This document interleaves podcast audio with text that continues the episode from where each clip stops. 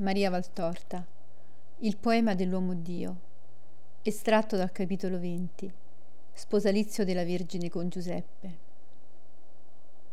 Com'è bella Maria nelle sue vesti di sposa, fra le amiche mestre festanti, vi anche tra queste Elisabetta. Tutta vestita di un candidissimo lino, così setoso e fino, che pare una seta preziosa. Una cintura in oro argento fatta tutta a medaglioni, tenuta insieme da catenelle, le cinge la vita sottile, e forse perché è troppo lunga per lei, ancor giovinetta gentile, le pende davanti con i tre ultimi medaglioni che scendono fra le pieghe della veste amplissima e lievemente a strascico, tanto in lunga. Ai piedini, sandale di pelle bianchissima, con fibbie in argento. Al collo, la veste è tenuta da una catenella a rosette d'oro e di filigrana d'argento, che riprendono in piccolo il motivo della cintura e che passa fra larghe asole che sono all'ampia scollatura, riunendola perciò in crespe che formano come una piccola gala. Il collo di Maria emerge da quel candore pieghentato con la grazia di uno stelo avvolto in una garza preziosa e pare ancor più esile e bianco uno stelo di giglio terminante nel viso liliale, ancor più pallido per l'emozione e più puro. Un viso di ossia purissima. I capelli non pendono più sulle spalle, sono disposti a nodo di trecce e dalle preziose forcine di argento brunito, tutte fatte a ricamo di filigrana nell'arco del sommo, le tengono a posto. Il velo materno è posato su queste trecce e ricade con belle pieghe al di sotto della lamina preziosa che stringe la fronte bianchissima. Scende sino ai fianchi, perché Maria non è alta come sua madre, e il velo la sorpassa le anche, mentre ad Anna giungeva la cintura. Alle mani nulla, ai polsi braccialetti, ma sono così sottili questi polsi che i pesanti braccialetti materni le ricadono fin sul dorso e forse se scuotesse le mani cadrebbero al suolo. Le compagne la rimirano in tutti i sensi e l'ammirano e fanno un gaio cinguettio di passerette con le loro domande e le loro frasi di ammirazione. Maria non sa come fare, vorrebbe essere cortese, ma verrebbe anche non smuovere tutta la roba disposta in tre pesanti cofani. In suo aiuto intervengano le maestre. Lo sposo sta per giungere, non è tempo di metter confusione, lasciatela stare, che la stancate e andate a prepararvi. Lo sciame si allontana un po' imbronciato. Maria può godersi in pace le sue maestre, che le dicano parole di lode e benedizione. Anche Elisabetta si è fatta vicina, e poiché Maria, commossa, piange perché Anna di Fano la chiama figlia e la bacia con un affetto veramente materno, Elisabetta le dice Maria, tua madre non c'è, ma c'è. Il suo spirito esulta presso il tuo e guarda. Le cose che tu porti ti ridanno la sua carezza, vi trovi ancora il sapore dei suoi baci. Un giorno lontano, il giorno in cui tu venissi al tempio, ella mi disse: Le ho preparato le vesti e il corredo di sposa, perché voglio essere sempre io quella che le fila i lini e le fa le vesti di sposa, per non essere assente nel giorno della sua gioia. E sai, negli ultimi tempi, quando io l'assistevo, ella voleva ogni sera carezzare le tue prime vesti e queste che ora porti, e diceva, qui sento l'odore di gelsomino della mia piccina, e qui voglio che ella senta il bacio di sua mamma. Quanti baci a questo velo che ti ombreggia la fronte, più baci che fili, e quando metterai le tele dalle tessute, pensa che più che lo stame le ha formate l'amore di tua madre. E questi monili, anche in ore penose, furono salvate dal Padre per te, per farti bella, come a principessa di Davide spetta in quest'ora. Si lieta Maria.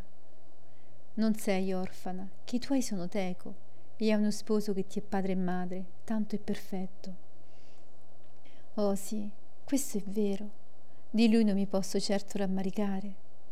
In men di due mesi è venuto due volte ed oggi viene per la terza, sfidando piogge e tempo ventoso per prendere ordini da me. Pensa, ordini. Io che sono una povera donna e di lui tanto più giovane.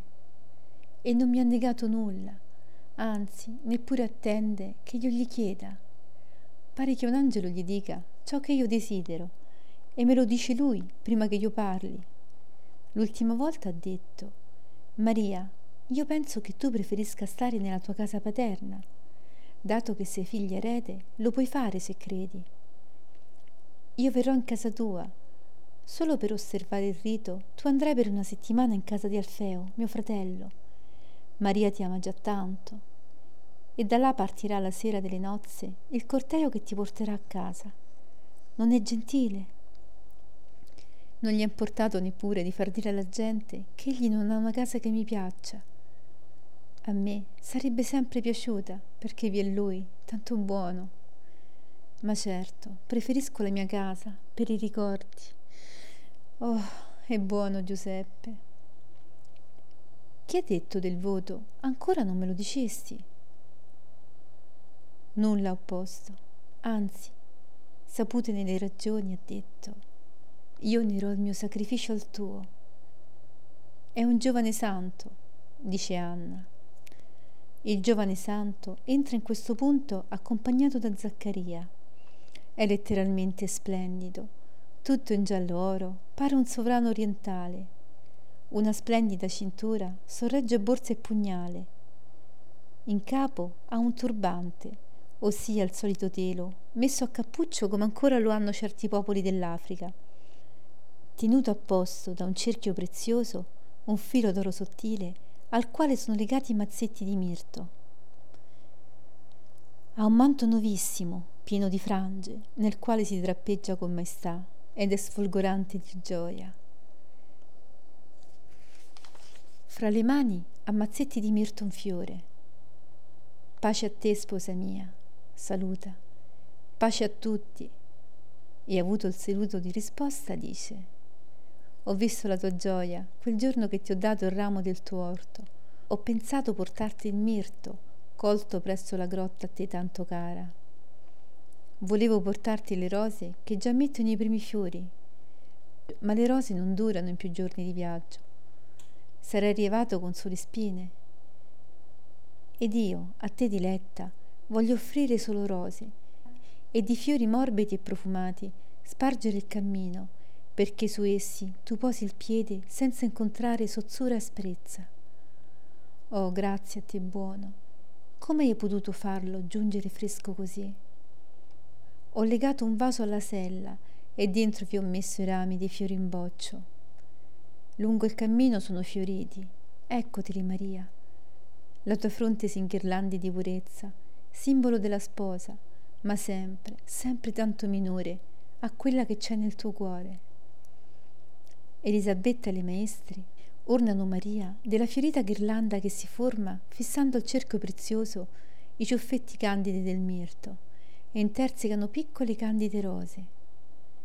Maria fa per prendere il suo ampio manto candido per metterlo puntato sulle spalle, ma lo sposo la precede nel gesto e l'aiuta a fissare con due fibbie d'argento l'ampio mantello al sommo delle spalle.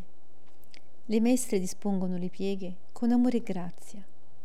Tutto è pronto. Mentre attendono non so che, Giuseppe dice, appartandosi un poco con Maria, ho pensato in questo tempo al tuo voto. Io ti ho detto che lo condivido, ma più vi penso e più comprendo che non basta il nazareato temporaneo, sebbene rinnovato più volte. Ti ho compreso, Maria, non ancora merito la parola della luce ma un murmure me ne viene e questo mi fa leggere il tuo segreto, almeno nelle linee più forti. Sono un povero ignorante, Maria, sono un povero operaio, non so di lettere e non ho tesori, ma ai piedi tuoi metto il mio tesoro, in perpetuo. La mia castità assoluta, per essere degno di starti accanto, Vergine di Dio, sorella mia sposa, chiuso giardino, fonte sigillata, come dice l'avo nostro, che forse scrisse il cantico vedendo te. Io sarò il guardiano di questo giardino d'aromi, in cui sono le più preziose frutta e da cui sgorga una polla d'acqua viva con impeto soave, la tua dolcezza, che con il suo candore mi ha conquiso lo spirito. Bella più di un'aurora, sole che splendi, poiché ti splende il cuore. Ho tutto amore per il tuo Dio e per il mondo a cui vuoi dare il Salvatore con il tuo sacrificio di donna. Vieni, mia amata. E la prende delicatamente per mano, guidandola verso la porta. Vanno per cortili e portici, tra la folla che li osserva, sino ad un punto che non è il tempio. Gli sposi vanno fin contro ad un alto leggio, quasi una cattedra, e attendono. Gli altri si mettono dietro a loro, in bell'ordine. Altri sacerdoti curiosi si assiepano in fondo. Entra solenne il sommo sacerdote, brusio fra i curiosi. È lui che sposa? Sì, perché di casta regale e sacerdotale, fiori di Davide e Aronne, la sposa è vergine del Tempio. Lo sposo è della tribù di Davide, il pontefice mette la testa della sposa in quella dello sposo e li benedice solennemente. Il Dio di Abramo, Isacco e Giacobbe sia con voi. Egli vi unisca e si adempia in voi la sua benedizione, dandovi la sua pace e numerosa prosperità, con lunga vita e morte beata, nel seno di Abramo. E poi si ritira, solenne come entrato. La promessa è scambiata Maria sposa Giuseppe. Tutti escano e sempre in un bell'ordine vanno in una sala dove viene esteso il contratto di nozze, in cui si dice che Maria, figlia erede di Giacchino di Davide e Anna di Aronne, porta in dote allo sposo la sua casa e annessi beni e il suo personale corredo e ogni altro bene che ha dal padre ereditato.